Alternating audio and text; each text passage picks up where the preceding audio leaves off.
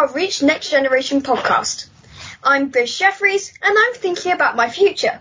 To help me with this, I'm speaking with successful women to get an understanding of the challenges they have faced throughout their careers, how they overcame them, and what tips they for girls my age. Today my guest is Yvonne Greaves, who is the Director of Women in Business at NatWest Bank. Thanks for joining me today, Yvonne. Can we start by you telling us all how your career took you to NatWest and the role that you have now? Delighted to be here, Grace, and thank you. And my journey to NatWest has been long and very varied, and I think that's one of the advantages of um, careers these days, taking lots of different opportunities. I um, went to school, went to university, and then ended up in financial services, working in a different bank for a number of years, and I didn't ever think I was going to become going to banking. Didn't ever think I would be a banker, and um, it kind of found me. And I did that for ten years, and then I had a career break when I had my children, and I went off and did additional studying. I did an, an MBA at Glasgow University, and then I was looking to get back into the world of work when my daughters were ready to go to school. And um, I run, I was looking to either set up in business or go back into financial services and back into banking. And um, I, ironically, um, the businesses that I tried to set up, I didn't really know where to go for support. And fast forward 14, well, 12, 13 years on, and that's my whole job is now to support females to start up and scale in business. So working with NatWest, um, initially I joined through, and I had a, a traditional corporate career looking after large businesses and worked in various different divisions in the bank. And then I started to get really involved in, in this whole area of supporting female entrepreneurship in young people. And I would say in the last sort of five years, I've really really found the place in the bank where I just love um, working and um, I meet incredible people every day and it's um, very lucky. When you were at school and about my age, did you know what you wanted to do or be or did that happen later in life? do you know, sometimes I think I still don't know what I want to do when I'm older, and now I'm an awful lot older. I had absolutely no idea um, when I was your age what I wanted to do.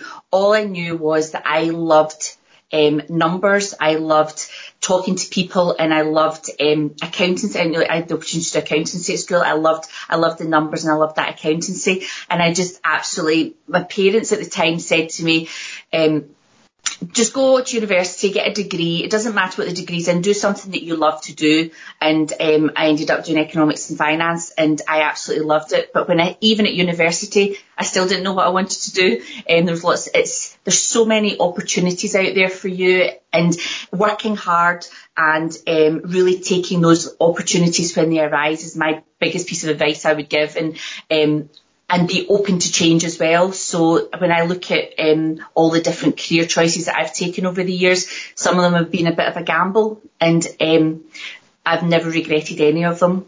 So yeah, to answer your question, I'm still not very sure, but I love what I do at the moment. well, I know you, I, I know you went to Glasgow University. How important do you think it is to go to university though? I think it depends on you, it depends on the person, it depends on where you are in life. But for me, um, education was in further education and getting a degree and then getting my master's degree was really, really important to me. I um, I firmly believe that nobody can take any qualifications off you. You're you're much better for, for those additional learning.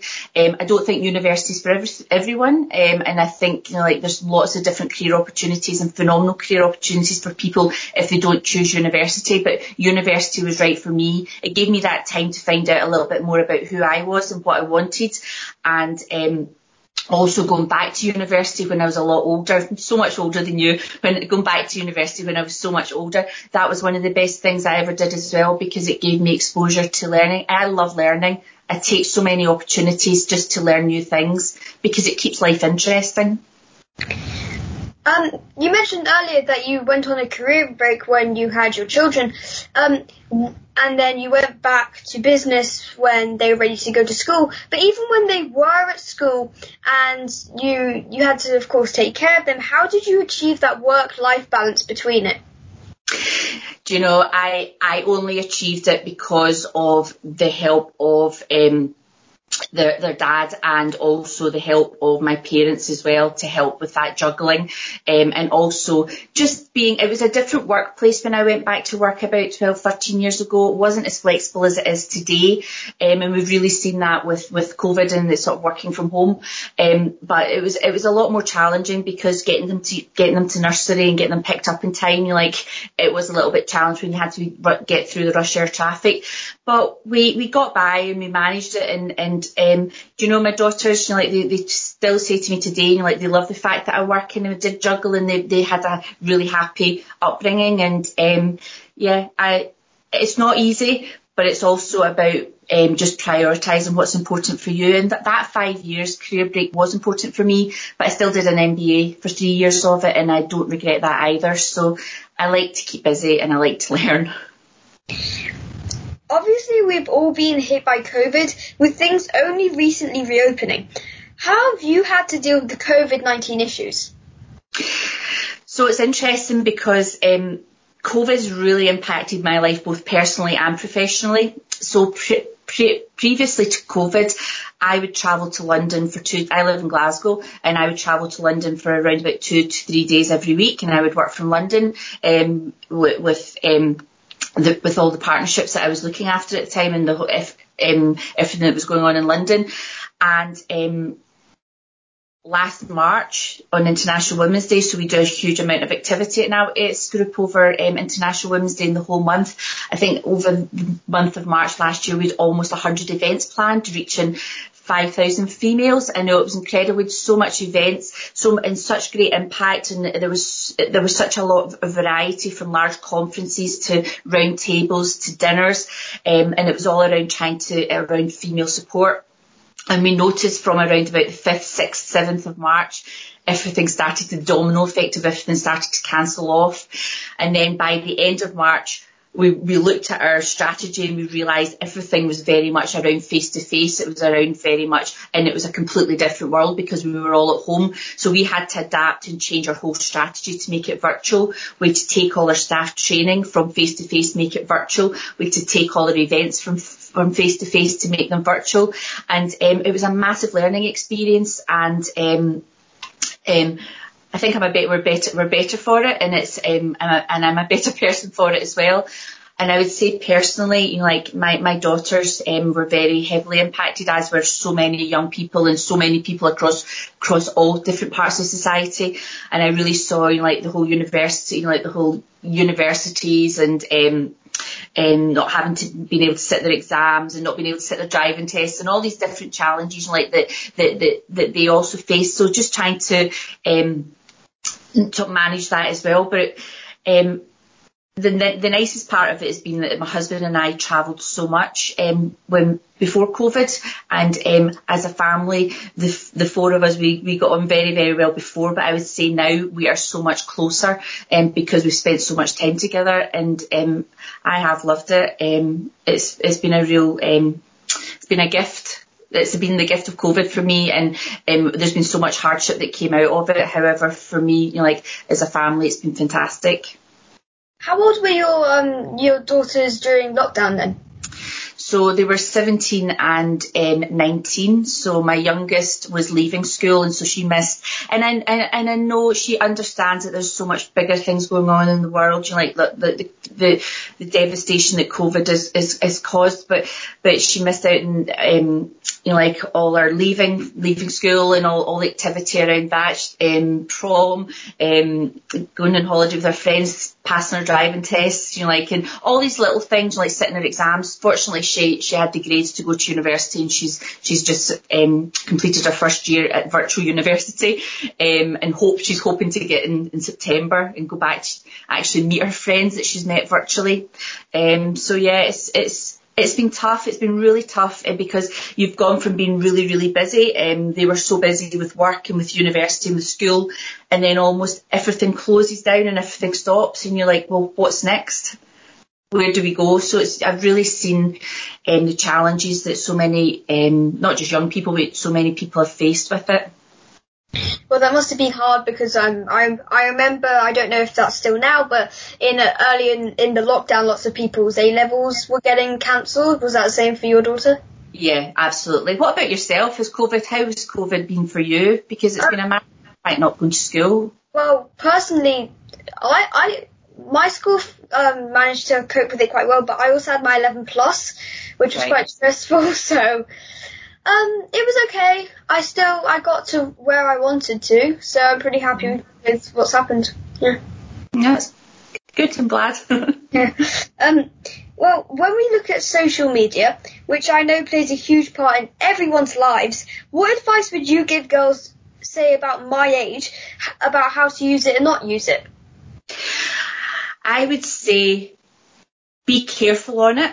Be really, like, take advice from your parents, take advice from your teachers, and be really, really careful on it. I would say be very careful about what you comment and what you like, because it can come back in the future, and we see so many stories around that in the future. A comment that was made um, when we were younger, or, or, when a few years ago, and uh, now people um, are really looking at social media and um, it can really cause a lot of problem. I would say that don't say anything in social media that you wouldn't say to your close friend or to your family, um, and just be really careful of what you post and what you like. Social media is fantastic, but it can also, we know with social media that it, it, a lot of people just show the best of who they are, and sometimes people, young young people in particular, and me as well, um, we look at people and we think, oh my goodness, their life just looks so fantastic, but behind all the gloss and behind all the, the airbrushing and behind all that that facade, um, most people are just just getting by and and people have their own challenges. And I, I think with social media buyer beware was my my viewpoint on it. I know that my daughter's um take breaks from it every now and again and I think it's not healthy to be on social media all day long. I think restrict the time on it as well and it's it's good. I, I, I love to go in and have a laugh at some of the Facebook posts and, and, and have that, that sort of enjoyment but just be really careful about what you're posting and what you're liking and, and not oversharing. What advice would you give to young women when they're thinking of getting into business? I would say go for it.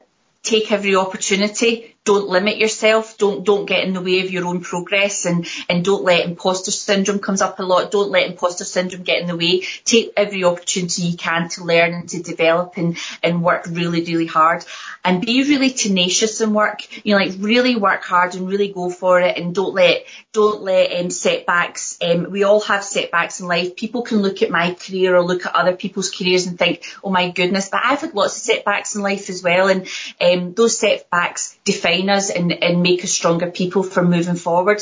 So my biggest advice is just um, take every opportunity you get and um, just say yes to, to great opportunities and work really, really hard and, and study really hard and be the best that you can. Have you had any mentors or have there been anyone that you particularly admire? Do you know something? Mentors is a massive thing for, for all women, but all people, but particularly young, particularly women and particularly young women, because we can't be what we can't see. So we need, we need role models from all different, you, are, you're a phenomenal role model to so many young women your age and older than you because what you're doing with these podcasts is just absolutely phenomenal. And you're a role model. We're all, you are, and we're all role models to some, to like to somebody. Um, so my, my view is be that role model and, um, be that role model and um, mentors is um, I've had some mentors, I've had some good mentors over the years, and I've had some absolutely rotten mentors over the years, um, and that that's possibly probably my fault as well because I wasn't clear about what I wanted a mentor for and what I needed. So um, my mentors now are just absolutely phenomenal, and they come from different parts, completely different um, areas of business than I work within and I really they really help me and a lot of them have become friends as well but it took me a long time to find a mentor um, and I wish I'd found mentors sooner in my career um, so I would encourage you, you and um, all you know, like your friends and, and you know like older people to just really be that mentor to the next generation. The world is changing so much and so quickly. What do you think work for women might look like in 10 years' time, or hope that work for women might be like in 10 years' time? Well, I hope it's equal for a for a stance, and I hope that we've got no um, gen, and like I hope that. Uh, I hope some of the barriers that have been in the past that are finally starting to get broken down continue to, to gain traction. Um, I have absolutely no ideas. I, my daughters and I talk about this a lot of what the world of work is going to look like in 10 years time. And there's so many studies and I don't think it's going to look what it like, looks like just now. We know that, you know, like young people like yourself, you know, like young, younger people, you know, like in their 20s and 30s don't want to work in the same career for the rest of their life. Because could you imagine working till you're 70 in the exact same organisation in the exact same job? How boring would that be? That would be pretty boring, but that person might like that job. Yeah, exactly, and that's their choice. You're absolutely right. But I think what we know from um, from um, research at the moment is that people will have a lot of different careers over the over the years. But to answer your question, I would love to know what the world of work would look like in 10 years time because we would all make millions if we could work it out because then we could forecast. What would you like the world of work to be like in 10 years time when, because you might be in the world of work by then? What kind well, of work? As you said, I'd, I'd, pref- I'd like it to be equal. I'd like women to be in, you know, higher places and higher businesses. I just uh, I'm particularly interested in science. I'd like um, science because that's normally quite male dominant dominated. I like I would like science to be less male dominated, but ge- just generally really quite equal. Yeah, you're absolutely right, and you're absolutely right with regards to science and technology, engineering, um, and mathematics. We do not have, um, we we need more young young young women to take up those those those professions. Um, but yeah, we have the same goals. yeah. I think most people do. Yeah, well, I hope so. I would hope so. yeah. Well, I've really enjoyed chatting with you today, Yvonne. Thank you so much. and I'm sure everyone listening will now be thinking about some of the choices they're about to make in their careers. Keep listening to the Reach Next Generation podcast as I talk to many more brilliant women. Thank you to our sponsors Haines Watts and Levi Strauss for their amazing support.